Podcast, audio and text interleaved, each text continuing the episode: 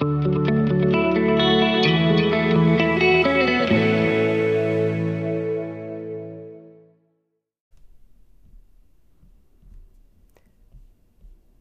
stel ik me eens voor dat al mijn emoties personen zijn.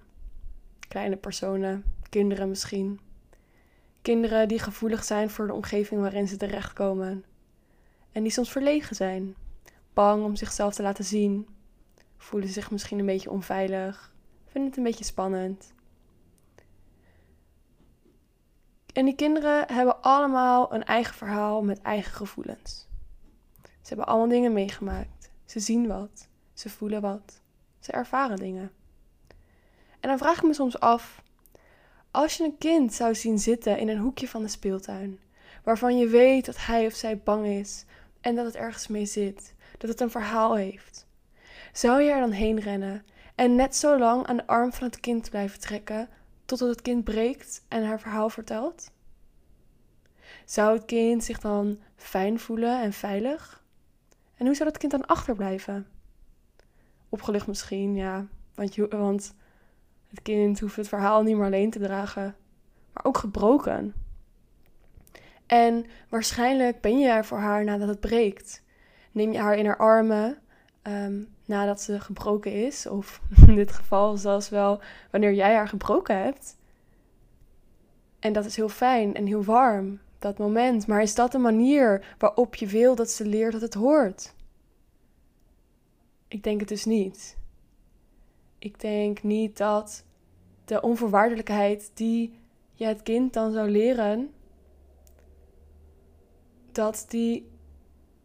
Dat, dat, dat, dat je zou willen dat het kind alleen maar warmte en liefde krijgt als het gebroken is, als het ergens iets geeft, iets brengt. Hoe denk je dat het kind dan zal opgroeien? Dat vraag ik me dus wel eens af als ik ja, om me heen mensen zie omgaan met hun innerlijke processen. We zoeken naar grote releases, dieper. We zoeken naar meer, we zoeken naar nu. En als we iets tegenkomen, dan trekken we eraan. Net zo hard, totdat we doorbreken. We duwen net zo lang door, totdat we er zijn. En dan rapen we onszelf bij elkaar, staan we op, borst vooruit, gaan we het leven in. En dat zijn best wel rollercoasterprocessen. En ja, ze geven zoveel inzicht. En je houdt jezelf staande. Je valt elke keer, maar je raapt jezelf op. Het zijn diepe dalen, hoge pieken en je kan het aan. Dus het is goed. Maar is dat echt de fijnste manier? En vooral is dat echt de duurzaamste manier? En als we weer even teruggaan naar de vergelijking met als we onze emoties zouden, zouden, zouden behandelen als onze kinderen. Mm, of als we zouden denken dat de manier waarop we onze emoties behandelen een hele goede afspiegeling zijn van hoe wij zelf onszelf behandelen en misschien ook wel hoe we behandeld zijn als kind, kun je bedenken hoe veilig het kind in jou zich voelt als je op deze manier met je emoties omgaat. Wil je niet liever de veilige haven zijn voor het kind om bij jou te komen schuilen? Die er gewoon altijd is, waar die altijd op kan vertrouwen. En wanneer het er klaar voor is, dat het dan kan vertellen hoe het zich voelt. Kun je dan niet een veel sterkere en ook intiemere band opbouwen, waarvan jullie alle twee veel meer kunnen leren? Omdat je dan de mogelijkheid krijgt om heel dichtbij te komen, om de emotie eigenlijk van alle vlakken te, te leren kennen. Zouden jullie dan samen op jullie eigen tempo kunnen werken met waar jullie op dat moment klaar voor zijn? En zou het vooral ook niet veel onvoorwaardelijker zijn als die emotie er precies zou mogen zijn als dat op dat moment is? En als je de emotie en het kind binnenin jou de levensloop daarin zou doortrekken? Hoe zou het kind opvoeden, opgroeien als je het zo zou behandelen, jaar na jaar na jaar?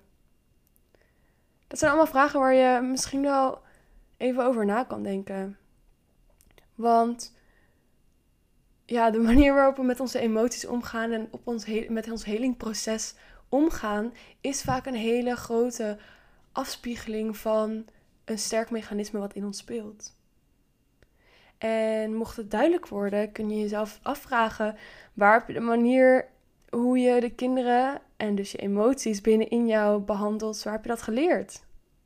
Is er een overeenkomst met je vader in de dingen die je bijvoorbeeld zegt, in de tijd die je ervoor neemt, in de ehm, erkenning die het krijgt? Of strookt het misschien met wat je ziet in de maatschappij op dit moment? En wat voor invloed heeft dat op jou gehad? Hoe voelde jij je? Wat voor invloed heeft het nu? En kan het ook anders? We zijn in zekere zin allemaal ouders. En ouders tot onze eigen kinderen binnenin. En in deze zin ouders tot onze eigen emoties. En daarbij hebben we ergens de taak en het cadeautje misschien zelfs. Om de veilige ruimte te worden waarin emoties veilig kunnen zijn en hun verhaal kunnen doen. Want een emotie is een boodschapper. En de natuurlijke. De, de natuurlijke vorm van een emotie is een boodschapper. Daar hoeven we verder niks voor te doen. Behalve ervoor open te staan en de emotie een ruimte te geven waarin het de informatie kan afgeven. Dan gaat de emotie namelijk ook weer weg.